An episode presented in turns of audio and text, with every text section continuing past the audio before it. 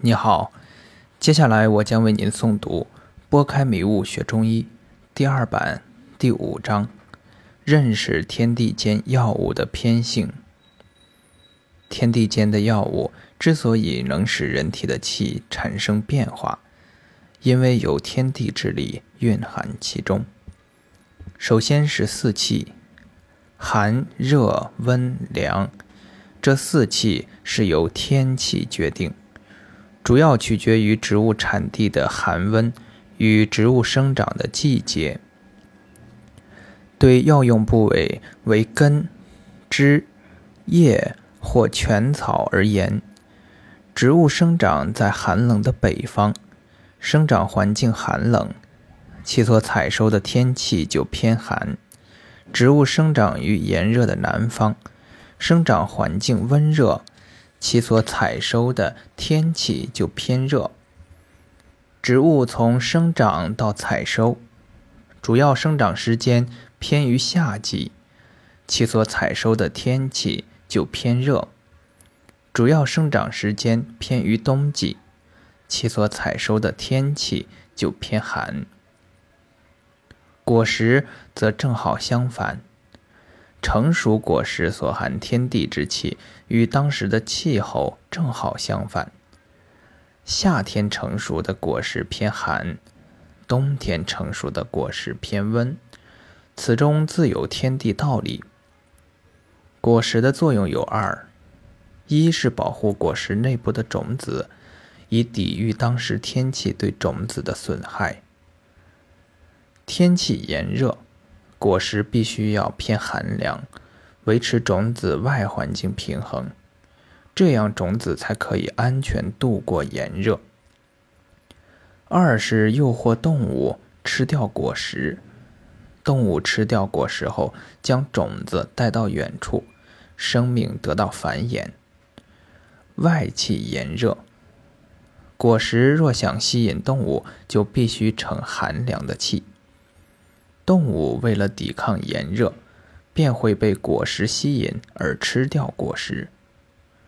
从养生角度讲，确实不宜过食反季节的水果。大自然为我们提供了寒热温凉四季变化，也给了我们中和四气的水果，这就是老百姓日用而不知的天地之道。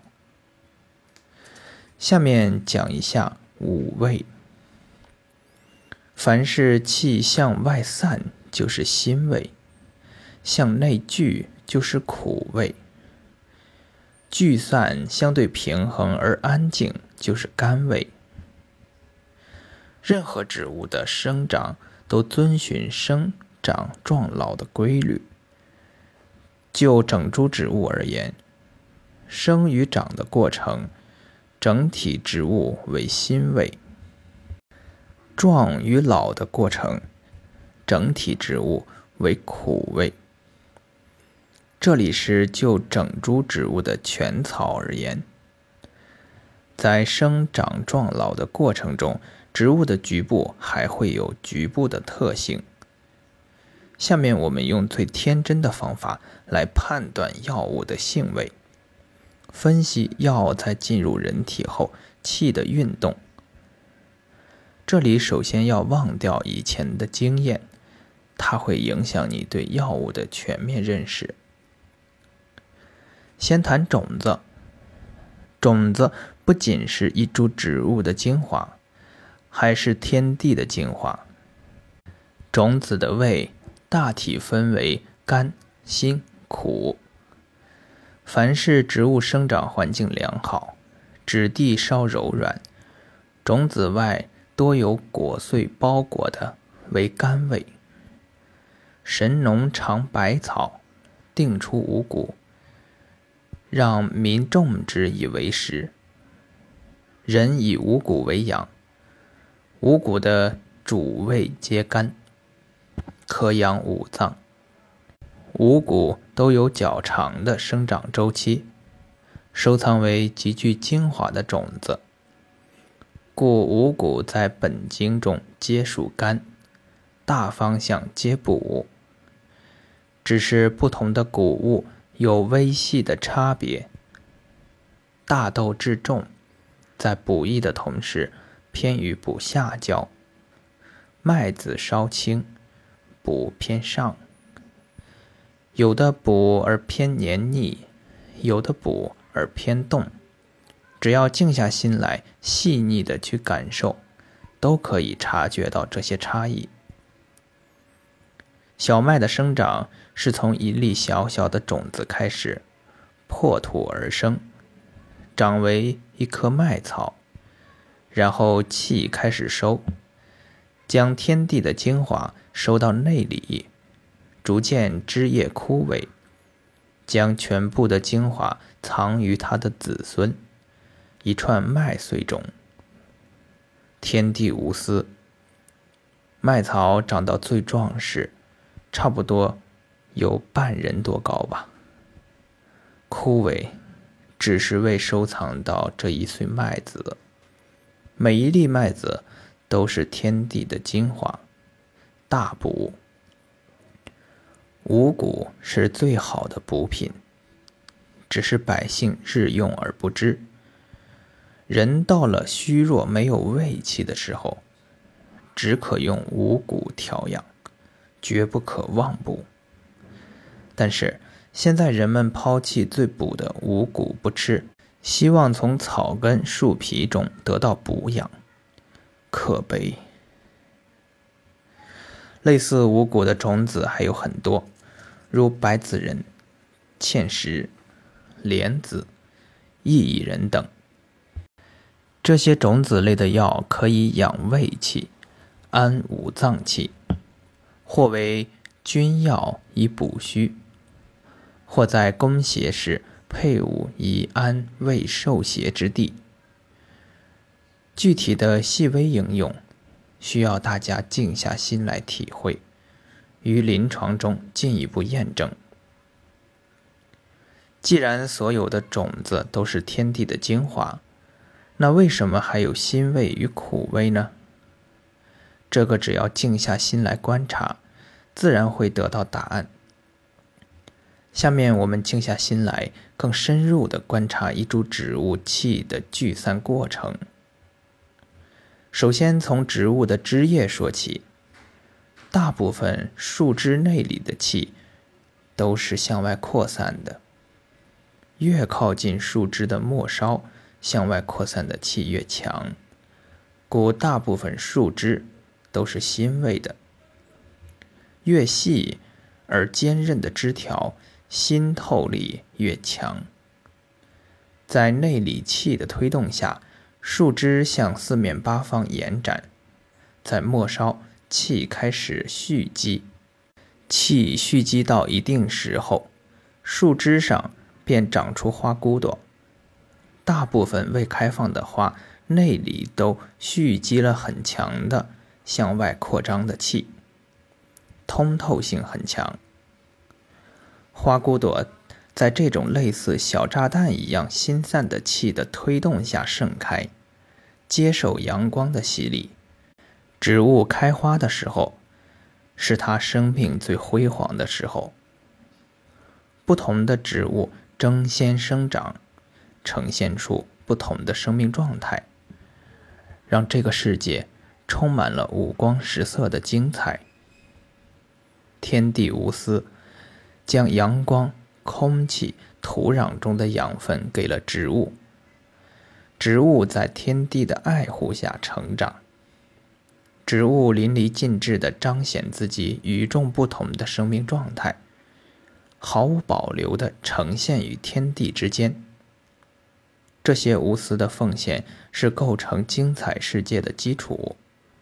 这是世界最原始的能量状态，爱。花尽情开放后，花瓣开始萎缩，整个植物的气也由向外扩散转为向内收敛，将天地之气内敛结成种子或果实。种子刚开始结实时，气是内敛的。很多种子在处于内敛状态下，便选择被风带走。被带到其他地方去，彰显新的生命。这些种子就是苦味的。这些种子具有以下特点：质地很轻，颗粒较小，生长的土壤柔软肥沃，湿度较大，适宜生存。故种子不必具备太多的气，就能在新的环境里茁壮成长。单个种子由于储存的气不多。故单株植物产生的种子数较多，苦味的种子并不太多，多数的种子都是辛味的。大部分植物的种子都要经过长时间气的蓄积，然后才会脱离母体。这些气长时间蓄积，种子变得比较坚硬。质量沉重，如此才可以在严寒的冬天或艰苦的环境下生存。这些种子成熟时蓄积了大量的气，重阴必阳。这些气聚成一团，像炸弹一样，具有向外的扩张力。故这些质地坚硬、质重的种子，气多为辛味。在恶劣的家庭环境中长大的孩子脾气大，在恶劣的环境下生长的植物脾气也大。人服食后会引起体内的气动得较快。恶劣的环境下结出的种子，饥一顿饱一顿地采收大自然的气，自然具备对付坚硬的土地与恶劣环境的本领。种子本身质地坚硬，在坚硬或贫瘠的土地上能够破土而出，发出的芽也是质硬而粗。所以这些植物的气味为辛，走串力强。如果人体有郁堵，无论是气郁、痰郁、水饮、郁滞、血瘀、真假积聚。九窍不通等，皆可辩证选择相应的种子，借助其心串之力通之。质地较轻的种子可以用于无形的气郁或通窍；质地中等的种子可以化水饮、痰等的郁滞；质地较重的种子可以破血瘀、破真假积聚。选药宜恰到好处，过犹不及。对于轻轻的气郁，只能选轻轻的药通；若选重药，不仅不能通郁，反而伤气。同样道理，对于真假积聚，也要根据郁滞特点选择质重的药，否则不仅无功，反而伤气。郁滞如果纯实无虚。选几味破郁的药便可。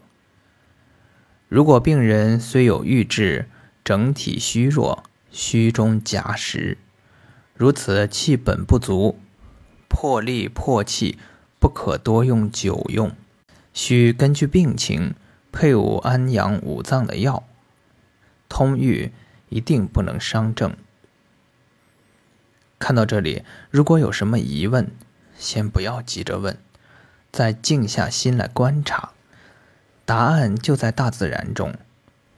我只是抛砖引玉，还没有资格做导师。大家静下心来，继续观察大自然，像神农一样品尝百草，一定要自己品与尝。人莫不饮食也，鲜能知味也。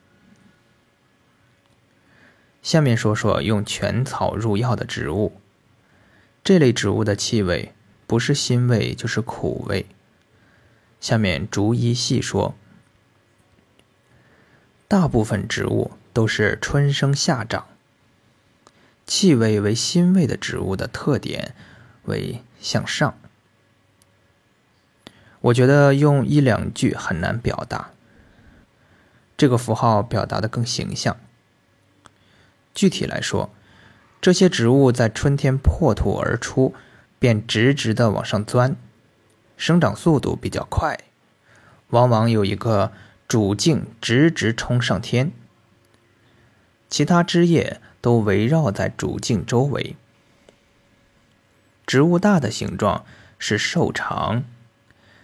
这些植物内里的气是向外扩张的，有的靠种子繁衍，有的靠分开的须根繁衍，都是将蓄积的能量快速向外释放。这些植物的气味为辛味，且多芳香，动性大。人服食之后，与人体内的气交感。会使人体内的气向外扩散，可用于解表、通窍等，如艾叶、薄荷、苏叶、藿香、荆芥等。气味为苦味的植物多有如下特点：这些植物春天破土而出之后，没有一飞冲天之势，而是向四周延展。这种延展的目的。是向内收集天地能量，内里的气是向内走，气味为苦味。待植物壮大后，向内收集的能量充足了，会从中心点发出一个或几个细长而向天的小径，小径会快速向天上钻，钻到一定高度后开花结果，之后茎叶凋零。这些植物向四周延展，而能量是向内收的。整个延展的过程就是将天地能量聚集到中心点，无常为新的生命现象服务。每每感受到植物的这种代谢，我都会感慨：天地无私。也有些草没有向上的细茎，会在中心点。或每个局部的中心点开花结果，这些草也一样属于苦味。人服食这些草之后，与体内气交感，会使外散之气内收。而且这些植物多生长于冬春之交，采收于春，故气多寒凉。这样能使外散而躁动不安的气内收而安静。治疗很多所谓的上火症状，效果不错。具体的植物如大青叶、茵陈、败酱草、蒲公英等。全草类植物气味的辛与苦，不仅可以通过前面提到的是否先长主茎和植物形状来判断，还可以通过叶片来判断。凡是辛味植物的叶片，形状多是细长形，或是像叉子四周有尖的棱角。这反映植物内里的气是向外扩散的。苦味植物的叶片形状多是小圆叶、大圆叶或是大方叶。这反映了植物内里的气是向内收敛的。有株内则行株外，不差分毫。不同植物采收的时节也不同，但现在很多药不按时节来采。其实这样很影响药效的。大部分全草类植物都应该在植物的青年期采收。新味植物从破土而出到青年期这段过程生长相对较慢，慢慢长到一定大小后会快速成长。在即将快速成长之前，采收是最佳时节。采早了，植物太嫩，还没上药气；晚了，植物就变老，药气已衰减。如过午之日，苦味药的采收也是在植物向四周扩散而未长出细长的茎之前采。采早了，植物没长开，太嫩。没上药气，长出茎就老了，药气已衰减。了解了大的方向，我们还要就植物气味、功用的差异具体分析，这需要继续静下心来感受。如同是辛味药，凡是生长快、芳香气强的，动性越大。且动性大的植物多较坚韧。我们不仅要多看《神农本草经》，从字里行间感受微妙的差异，还要将这些差异在自然与临床中静心体会。下面沿着古人的天地思维，静下心来，继续观察身边用根入药的植物。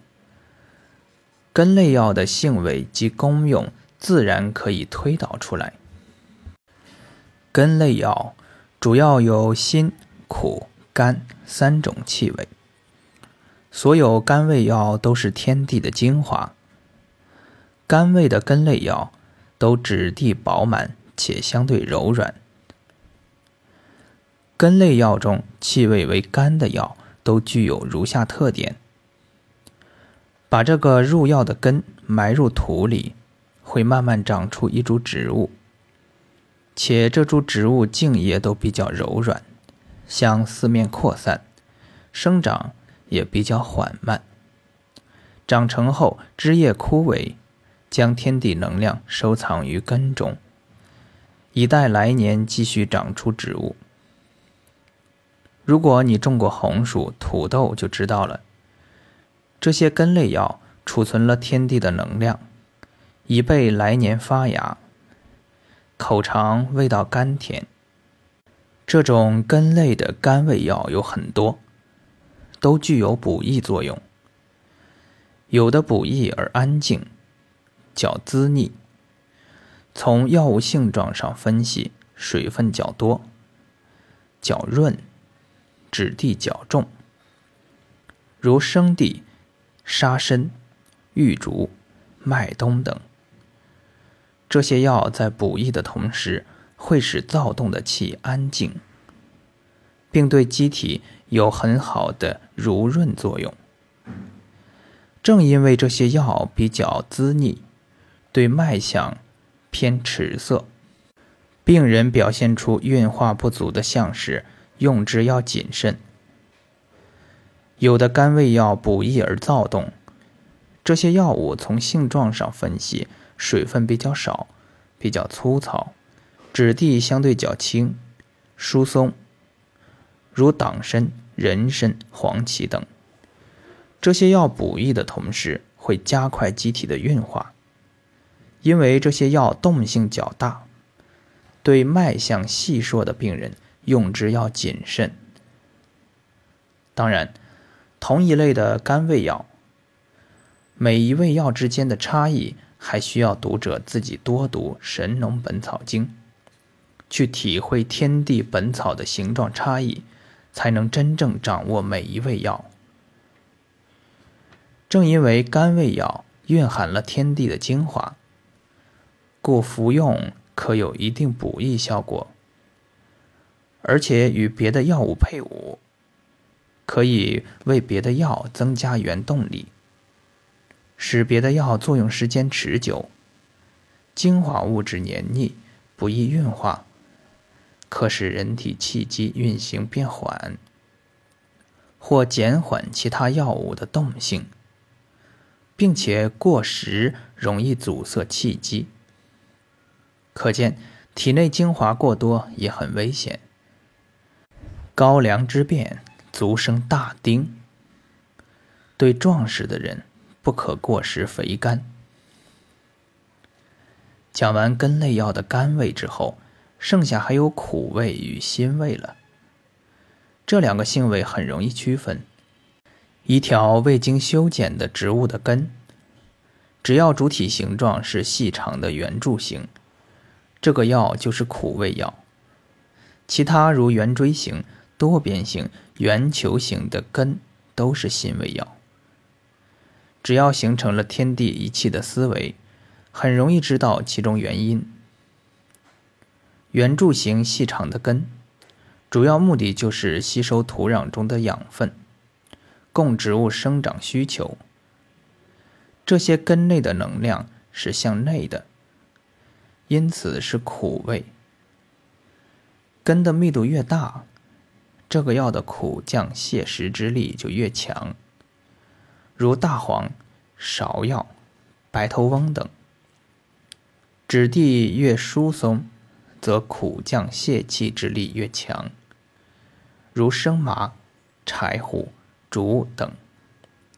其他根类药，仔细看形状，圆锥形根给人的感觉就是向下钻；圆球形根给人的感觉就是像地雷一样爆炸；多边形根给人的感觉就是向四面扩张。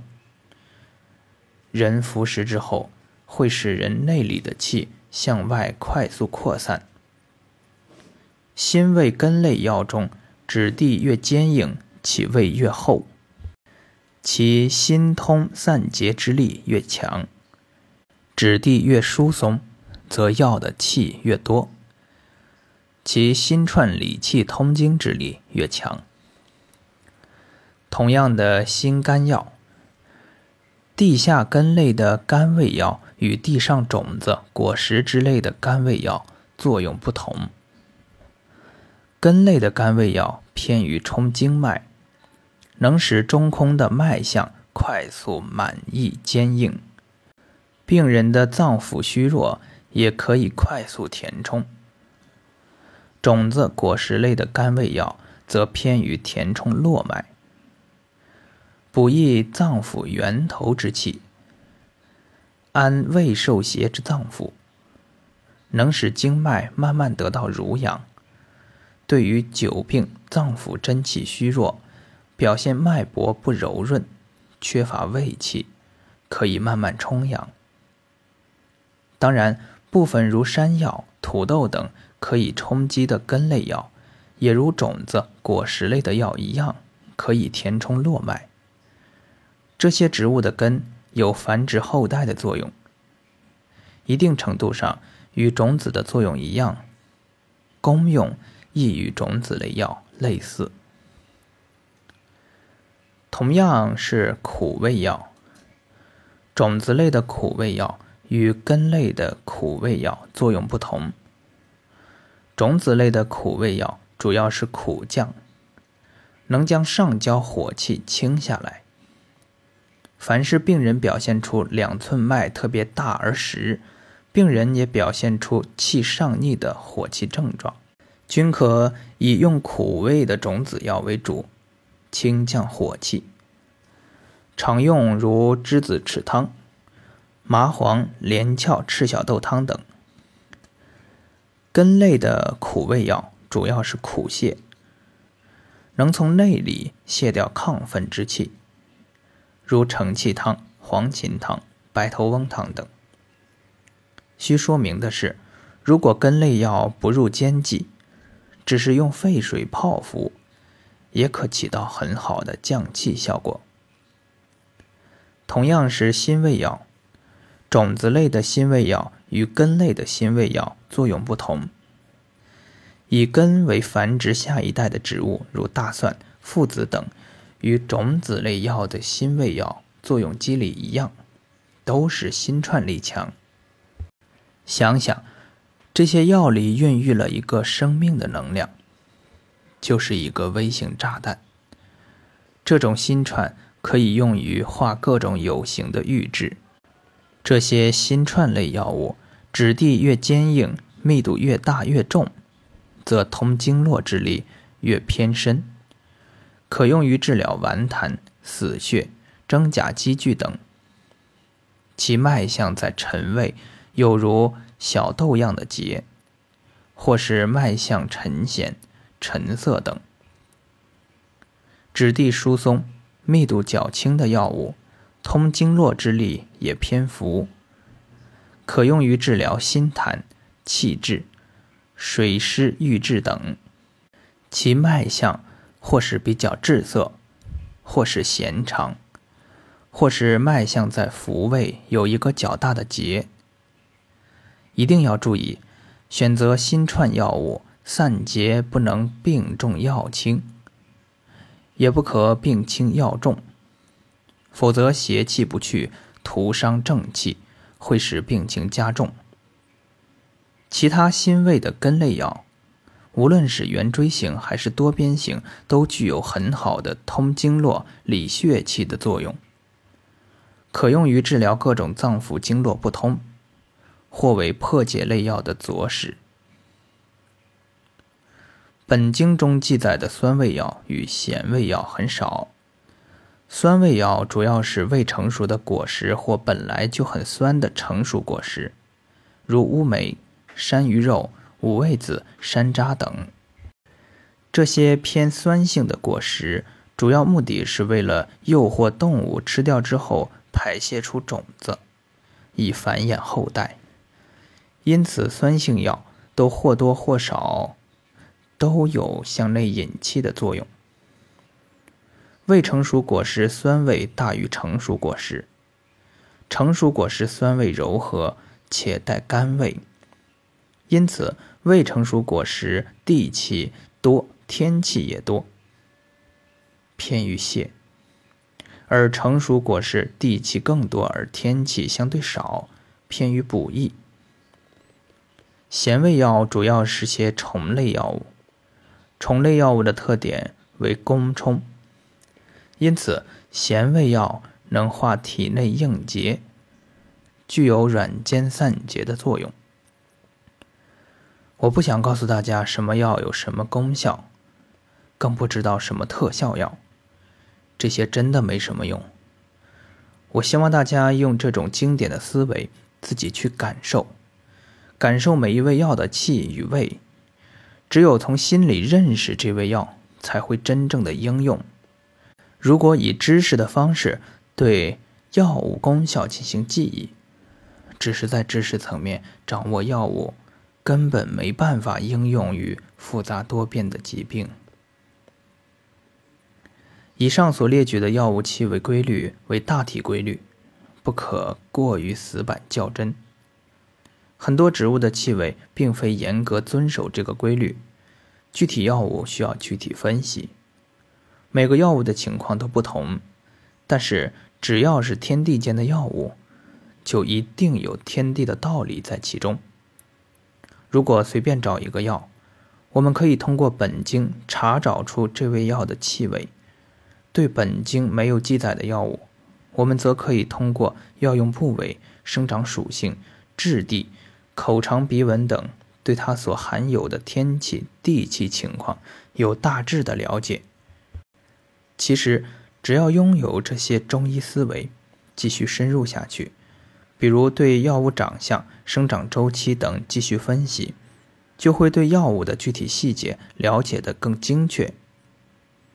古代有很多中医大家可以达到随手拈来皆是良药的境界，他们随意组方，用药种类复杂，看似无法无方，实是法度森严，用药变化自如。